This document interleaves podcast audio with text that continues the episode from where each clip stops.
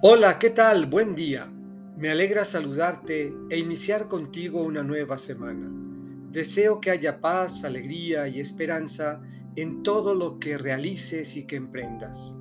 Continuaremos con la lectura del evangelista Lucas y hoy, lunes 11 de octubre, escucharemos un texto del capítulo 11, versículos 29 a 32.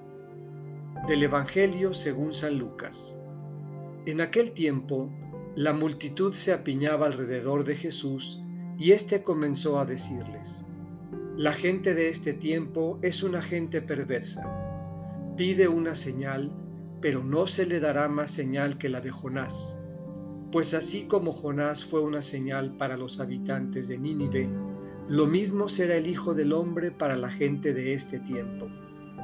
Cuando sean juzgados los hombres de este tiempo, la reina del sur se levantará el día del juicio para condenarlos, porque ella vino desde los últimos rincones de la tierra para escuchar la sabiduría de Salomón, y aquí hay uno que es más grande que Salomón. Cuando sea juzgada la gente de este tiempo, los hombres de Nínive se levantarán el día del juicio para condenarla, porque ellos se convirtieron con la predicación de Jonás, y aquí hay uno que es más que Jonás. Esta es palabra del Señor. Meditemos. Pedimos una señal. Multitudes que se mueven, mareas humanas que buscan una razón para seguir creyendo.